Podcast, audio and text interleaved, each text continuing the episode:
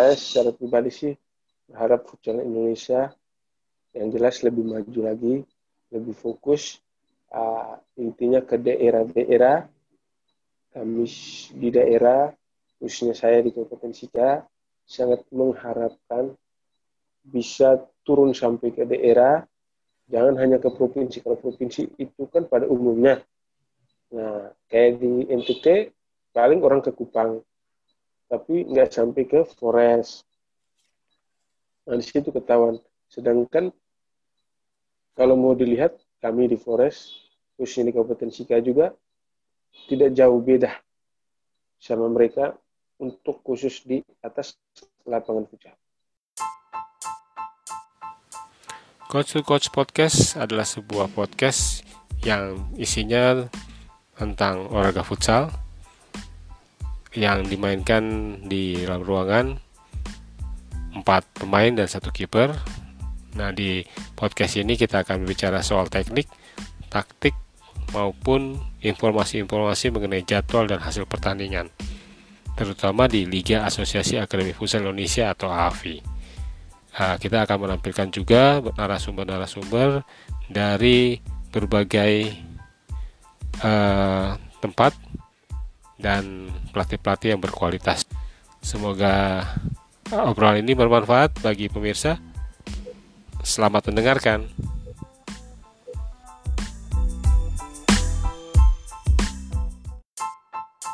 Oke, selamat malam. Jumpa lagi dengan Coach to Coach Podcast. Kali ini kita akan ngobrol-ngobrol dengan salah satu pemain uh, ex pemain swap ya, Luken, Luken Toli ya, uh, dan juga perkembangan futsal di NTT. Oke, uh, selamat malam Luken. Oh, selamat malam Coach. Ya, oke. Ini uh, kita ngobrol-ngobrol nih soal perkembangan futsal di NTT Oke, uh, Luken juga kan pernah ikut liga profesional waktu itu ya. Uh, bisa diceritain nggak? Itu kapan itu join dengan uh, salah satu klub di Liga Pro? Oh ya, saya waktu masuk Liga Pro, tepatnya di klub Swap di tahun 2008. Uh, di tahun 2008 ikut seri pertama sama seri tiga. Seri ketiga.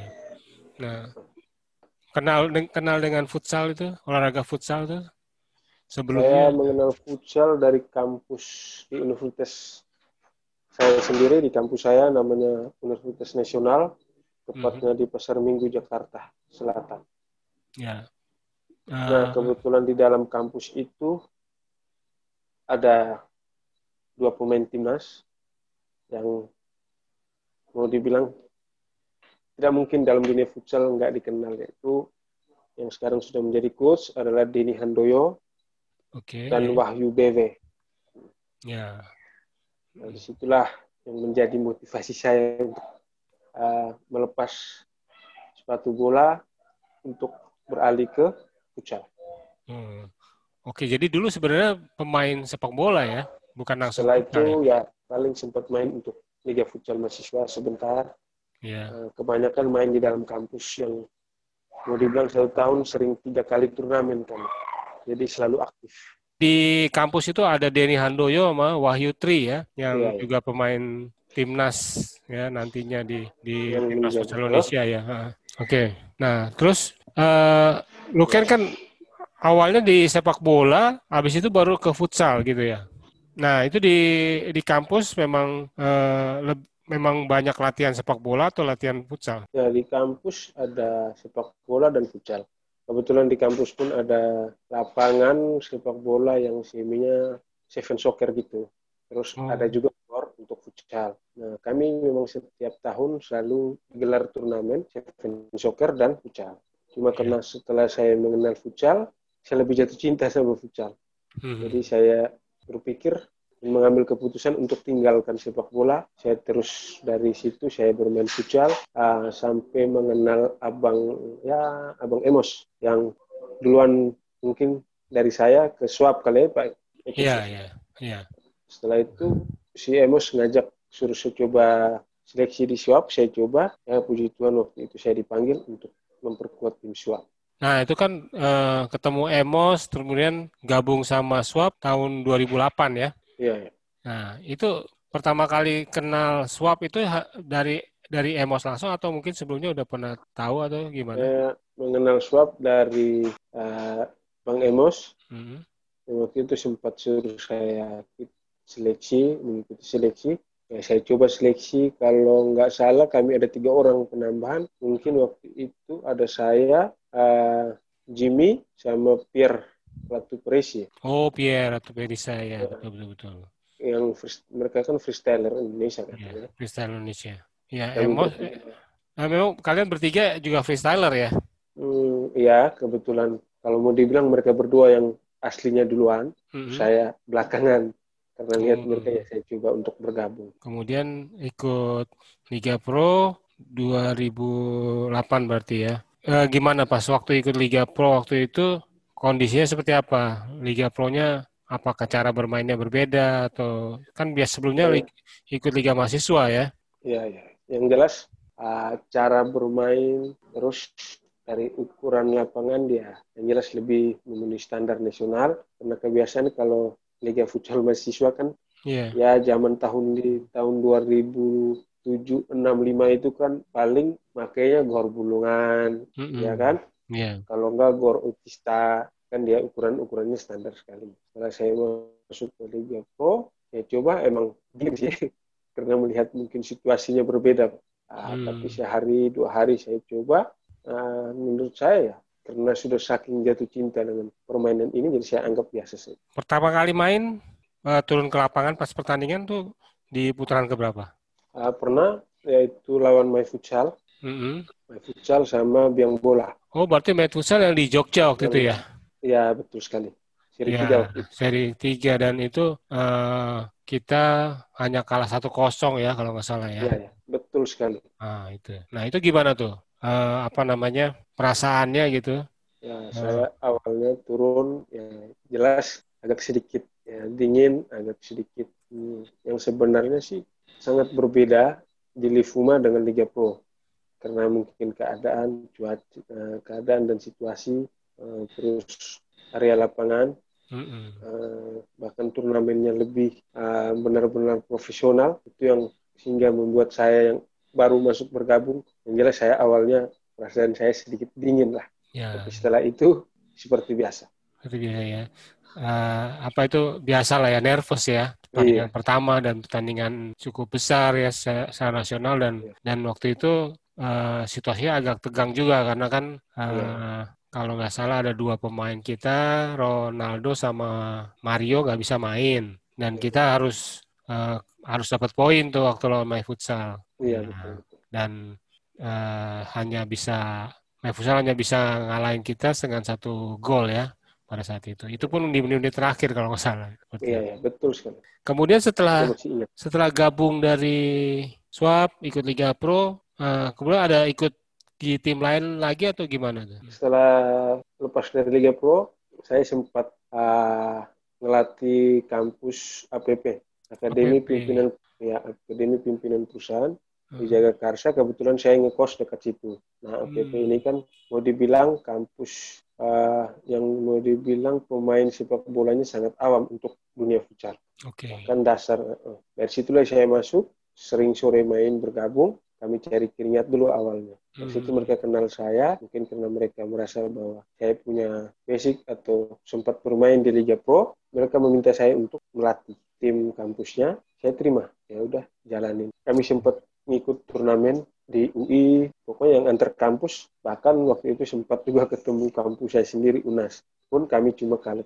Nah dari situ setelah memegang kampus APP cukup lama sih sampai tahun dua tahunan ada dua tahunan ada terus saya hijrah pulang ke Flores di tahun 2010 sempat. Saya buat turnamen di Flores saya pun ikut bermain. Yeah. Uh, walaupun turnamennya mau dibilang wasitnya aja nggak ada, tapi wasitnya saja nggak ada, tapi saya panggil beberapa wasit sepak bola.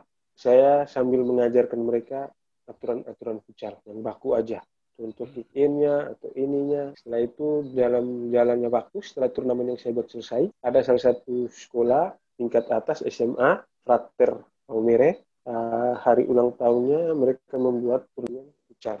Nah di situ saya dilibatkan, saya sempat memimpin teknik meetingnya, yeah. apa yang saya punya, saya coba membangun. Nah dari turnamen antar SMP yang dibuat SMA Frater Momere ini berjalan baik, lancar, walaupun mau dibilang uh, dari segi wasitnya aja juga kami masih pada awam semua. Oh. Dan segala aturan saya terus mendukung, terus mendukung. Setelah di pertengahan 2010 saya sempat pulang ke Jakarta dulu. Setelah 2011 saya kembali buat lagi turnamen BRI Cup. Okay. Dari BRI Cup situ berjalan seperti biasa. Dari 2011 sempat vakum satu tahun, 2012. Oh, jadi jadi Dan setelah masuk, setelah Liga Pro 2008 uh, pulang ke Flores ya, 2010 ya. ya. Pulang ke Flores ya. Flores itu uh, bikin bikin event aja atau ada ngelatih-ngelatih juga di sana? Uh, untuk pulang ke Flores saya bikin event aja. Saya event bikin aja. event dari tahun 2010 saya 2011 masuk 2012 kami vakum. Mm -hmm. Setelah 2013 saya bikin event atas nama saya sendiri LT Cup. LT Cup ya. Iya, bikin tulis maksudnya saya sampai 2014 lanjut lagi LT Cup 2. Oke, itu uh, antusiasnya nah, gimana ya? Sempat, kalau seandainya memang bukan hanya turnamen eventnya itu bukan hanya event saya saja. Uh -huh. Setelah saya buka event, mulai banyak yang ingin membuat turnamen futsal seperti instansi. Yeah. Saya bahkan membuat turnamen antar instansi juga selain itu. Uh -huh. Nah di situlah banyak instansi yang di saat hari ulang tahunnya mereka pun ingin gelar futsal. Yeah. Nah di situlah saya dilibat. Antusiasme uh, masyarakat di sana gimana? Atau pemain-pemain di sana seperti apa? Kalau untuk Flores, untuk masyarakat antusiasnya memang untuk di dunia futsal yeah. khususnya itu lebih mereka lebih lebih suka ketimbang sekarang untuk khususnya di Flores apalagi di Kabupaten Sika mm-hmm. saya sendiri orang lebih ke futsal ketimbang sepak bola lebih ke futsal sekarang ya dibanding sepak bola ya entah itu kalau memang di Kabupaten saya Ya, hanya karena kami di Forest masih kekurangan lapangan berukuran. Kalau ukuran standar secara ukurannya sih ada, ya. cuma jenis lapangannya masih tetap pakai semen biasa. Oh, belum ada yang vinil gitu ya? Kalau sintetis gitu ada nggak di sana? Kalau sintetis ada, itu ada dua lapangan saja, tapi itu ukurannya kecil ya untuk sewa, untuk sekedar bermain, untuk sewa lapangan. Ya. Karena kalau membuat event kayaknya susah juga di situ.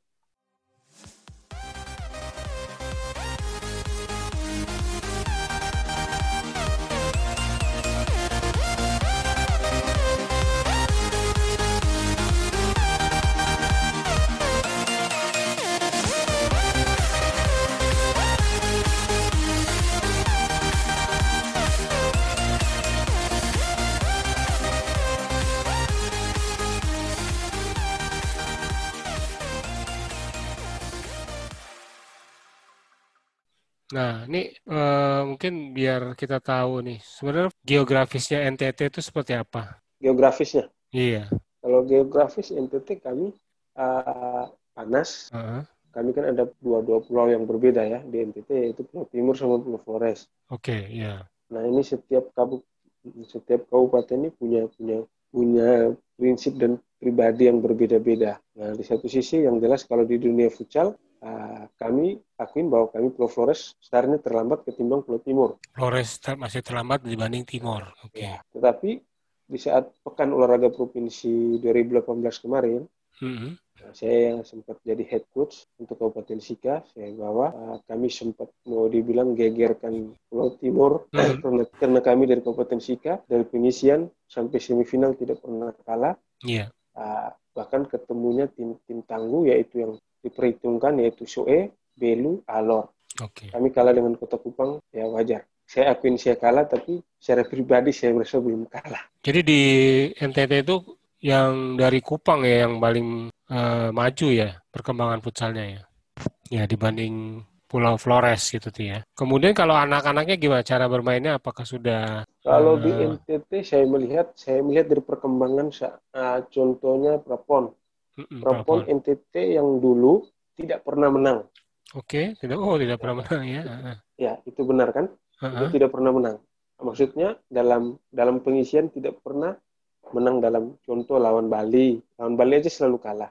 Iya, Terus iya. Uh, itu yang pertama. Terus memang permainan kalau mau dilihat uh, dari segi permainan masih dasar-dasar aja dalam arti memang secara teknik dasar ya untuk passing dan kontrol ya saya rasa memang mereka sudah uh, paham. Cuma hmm. beberapa teknik yang memang semuanya tergantung juga uh, coachnya sih, yeah, karena yeah. mungkin sebelum sebelum coach yang propon kemarin, coach yang pegang propon kemarin itu Fandi Butar-Butar.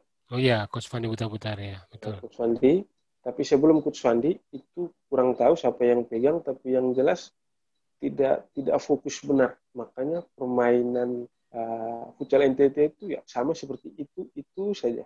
Nggak ada yang mau dibilang karena mungkin nggak fokus kali ya atau mungkin uh, pelatih head coachnya mungkin uh, awam juga dalam yeah. arti nggak waktu itu kan nggak berani ambil dari dari Jakarta yang punya pengalaman kedatangan Coach Wandi merubah semua suasana khususnya di NTT dunia futsal sempat membuat cooking klinik dari daerah ke daerah yang dibawa sama ketua ASP Asosiasi Futsal Provinsi yeah. ketemu saya di situlah Coach Wandi fokus untuk membangun futsal NTT. Puji Tuhan, perkembangan yang saya lihat dan saya nonton, ya, mau dibilang dari satu bisa naik ke tiga atau empat. Jadi bisa melewati angka dua. Oh. Nah, di situlah ketahuan di saat prapon benar dalam pengisian Bali terus Mataram dia babat semua. Dia kalah sama cuma kalah sama NTB.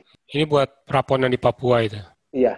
Oke. Okay. Yang buat proponan di Papua. Hasilnya apa uh, lolos ke Papua atau enggak? Oh, NTT enggak lolos karena yang lolos dia kalah sama NTB di pertandingan terakhir. Iya. Karena yang ngambil cuma satu tim toh yang juara. Oh, ambil satu tim aja ya. Jadi di di final kalah sama NTB ya. NTB. Iya. Jadi yang runner up tidak diambil. Karena kan ini kalau dilihat NTB ini uh, cukup pesat ya kemajuannya dia kalau di dunia futsal, ya. dunia futsal ini. Apalagi ada dua tim klub Liga Pro di sana. Ya. Iya, iya, iya. Ada Famos, terus ada pernah uh, sebut Mataram juga pernah ada di sana. Iya, iya. Hanya terakhir degradasi ya. Nah, kalau untuk Liga Futsal Nusantara di sana, nah itu gimana? Uh. Karena terakhir saya uh, lihat ada satu tim futsal dari NTT, tapi yang putri ya, yang berangkat ke nasional waktu itu. Cuman di nasional, uh, cuman di nasional kalah, uh, nggak lolos. Kalau klub-klub di sana gimana Kalau klub di sini semua pada antusias, semua banyak klub. Ya, klub. di Kabupaten Sika sendiri kalau klub futsalnya bisa 45. 45 kalau satu kali ya? ya satu kali turnamen itu bisa bisa sampai 50 klub yang daftar. Itu dari kampung-kampung yang sudah datang. Nah, kami di Kabupaten Sika Eh, Ketua Asosiasi Futsal Kabupaten Sika selalu menghimbau dan minta kerjasama ke sekolah-sekolah yang punya lapangan voli atau basket bisa digambar juga dengan lapangan futsal. Hmm, dan gitu. dari situlah karena waktu sempat saya sendiri yang turun uh, mengikuti program cooking klinik ke sekolah-sekolah bersama Ketua Asosiasi Futsal Kabupaten Sika. Kami dari tingkat SD sampai tingkat SMA. Oh ya, jadi dari usia dini sudah dibuat uh, program ya untuk perkembangan yeah. futsal di sana ya. Nah kalau uh, Luken sendiri sempat ngambil ini ya, license ya? Ya, saya ngambil lisensi kemar di tahun kemarin di Kota Kupang. Kota Kupang. Ada ada berapa peserta itu waktu yang? Kami 18 orang dari setiap kabupaten. Banyak juga yang ikut. Ada 18 orang karena kemarin waktu uh, pekan olahraga provinsi hanya ada beberapa sekitar tiga apa empat kabupaten yang berlisensi level 1 nasional. Oh, sudah. Sedangkan waktu tahun 2018 saya sendiri belum berlisensi. Ya, Tapi ya. karena dipercayakan dan banyak juga belajar dan cari tahu mm -mm. tentang dunia futsal dan saya juga dengan berpengalaman yang pernah saya dapatin yeah. terapkan ke teman-teman adik-adik ya puji Tuhan kami runner up. Itu khusus lisensinya khusus di daerah NTT semua atau pelatihnya yang hadir atau ada dari luar? Seluruh dari NTT. Jadi nanti berarti sudah semakin banyak ya pelatih-pelatih yang level ya. nasional ya di sana. Itu nah, apakah ada rencana membuat liga mungkin untuk NTT sendiri gitu atau? Kami di daerah ini mungkin karena keadaan kita negara Indonesia masih dengan pandemi COVID. Ya. Tapi mudah-mudahan setelah selesai kami ingin sekali ada turnamen mungkin antar pelajar mm-hmm. sampai ke tingkat nasional. Yeah. Ya mungkin ya mungkin seleksinya dari dari klub itu klub atau kabupaten mana yang juara di satu provinsi dialah yang mewakili provinsinya. Oke. Okay. Ya mungkin seperti itu kalau bisa. atau pula Liga Nusantara. Ya, Liga Nusantara. Kalau Liga Nusantaranya harus mengikuti sistem seperti itu pun, jadi nanti ada wakil. Kami juga pasti ini.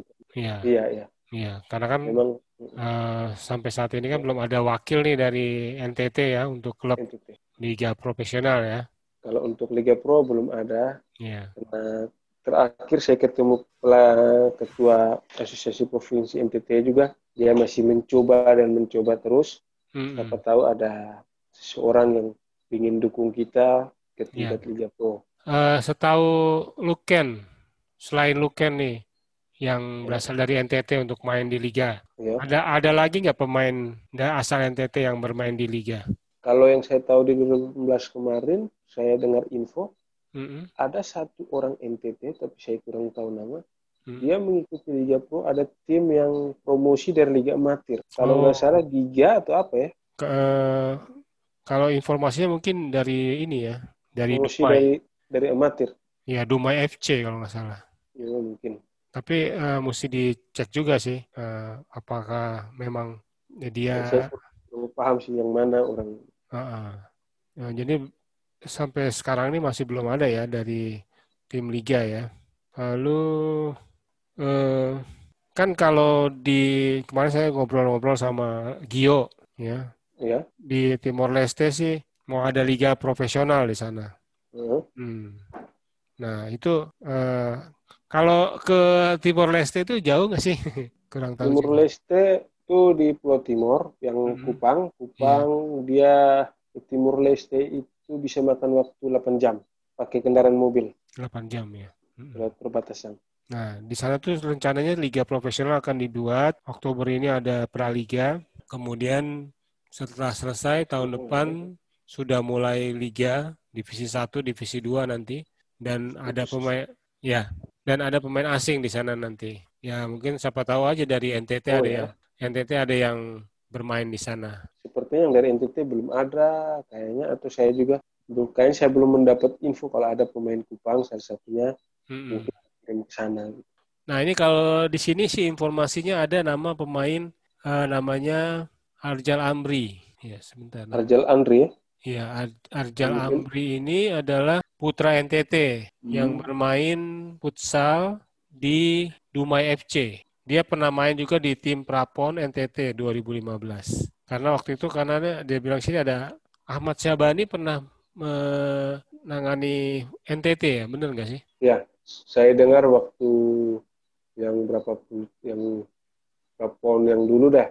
Iya, dua, 2015. Jadi ini jadi 2015 uh, eh, Arjal Amri ini bermain untuk Dumai FC pada saat uh, Dumai FC promosi ke liga profesional. Dumai itu kemudian nggak hanya bertahan saya kurang kenal orang yang mana. Iya, hanya bertahan satu tahun terus kembali lagi apa namanya degradasi lagi ke uh, Liga Nusantara.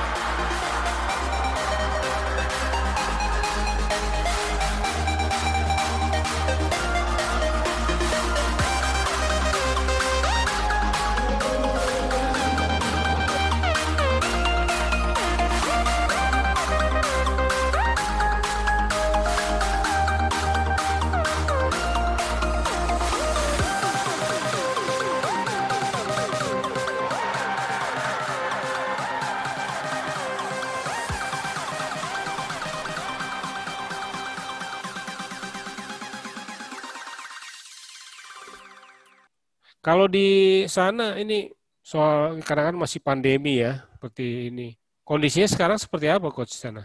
Iya, lapangan ditutup atau nggak ada kegiatan olahraga sama sekali? Uh, kalau sekarang sih pandemi COVID, kami khususnya di Kabupaten Sika hmm. masih sering latihan seperti biasa, olahraga seperti biasa.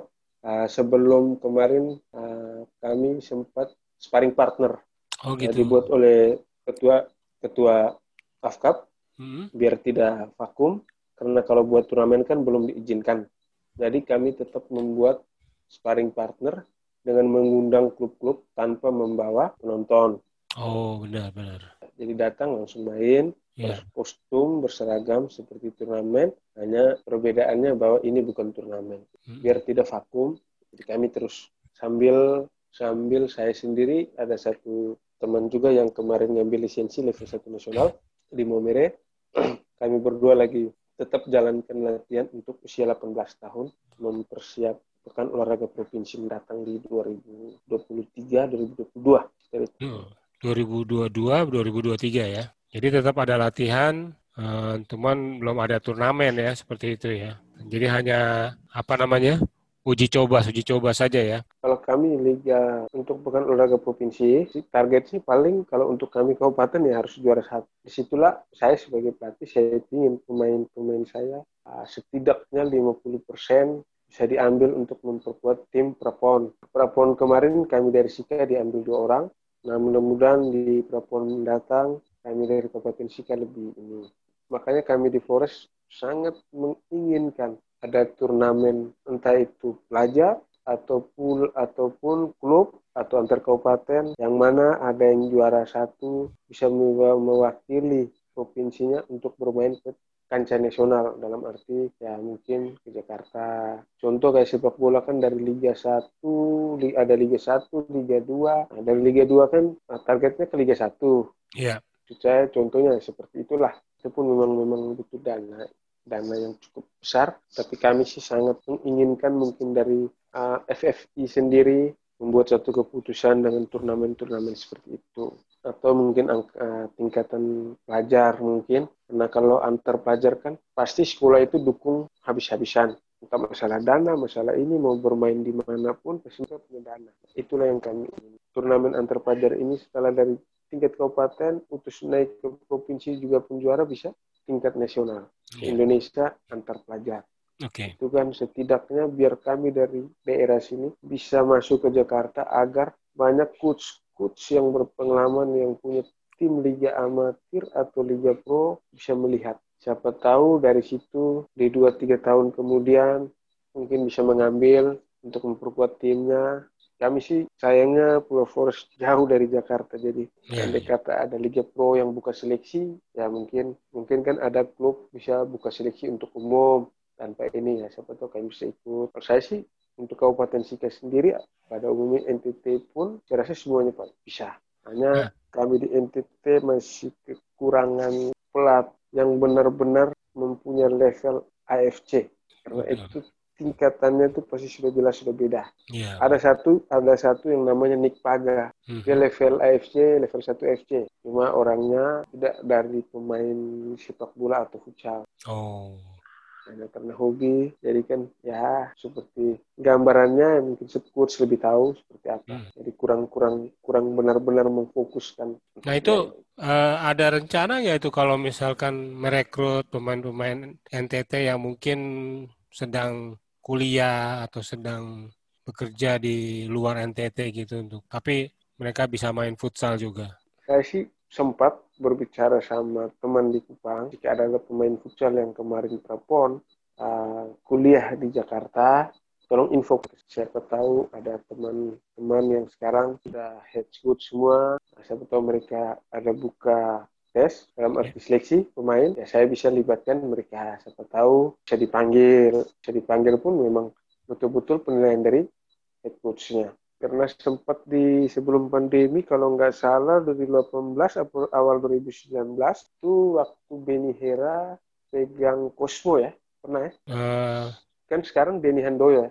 ya Denny Handoyo. Beni Hera itu sebelumnya? sebelumnya uh, mungkin asisten kali ya? Asisten. Ya mungkin asisten. Sebelumnya sempat minta Beben yang dikenal Beben kebetulan ada satu pemain saya. Ya kalau mau dibilang ini kalau cocoklah untuk pivot yeah. karena daya tahan tubuh dan ketinggiannya udah kayak benteng. Di sini saya julukin dia benteng juga. Hanya waktu itu anaknya ini mungkin masih ada rasa untuk keluar kota jadi saya juga nggak paksa.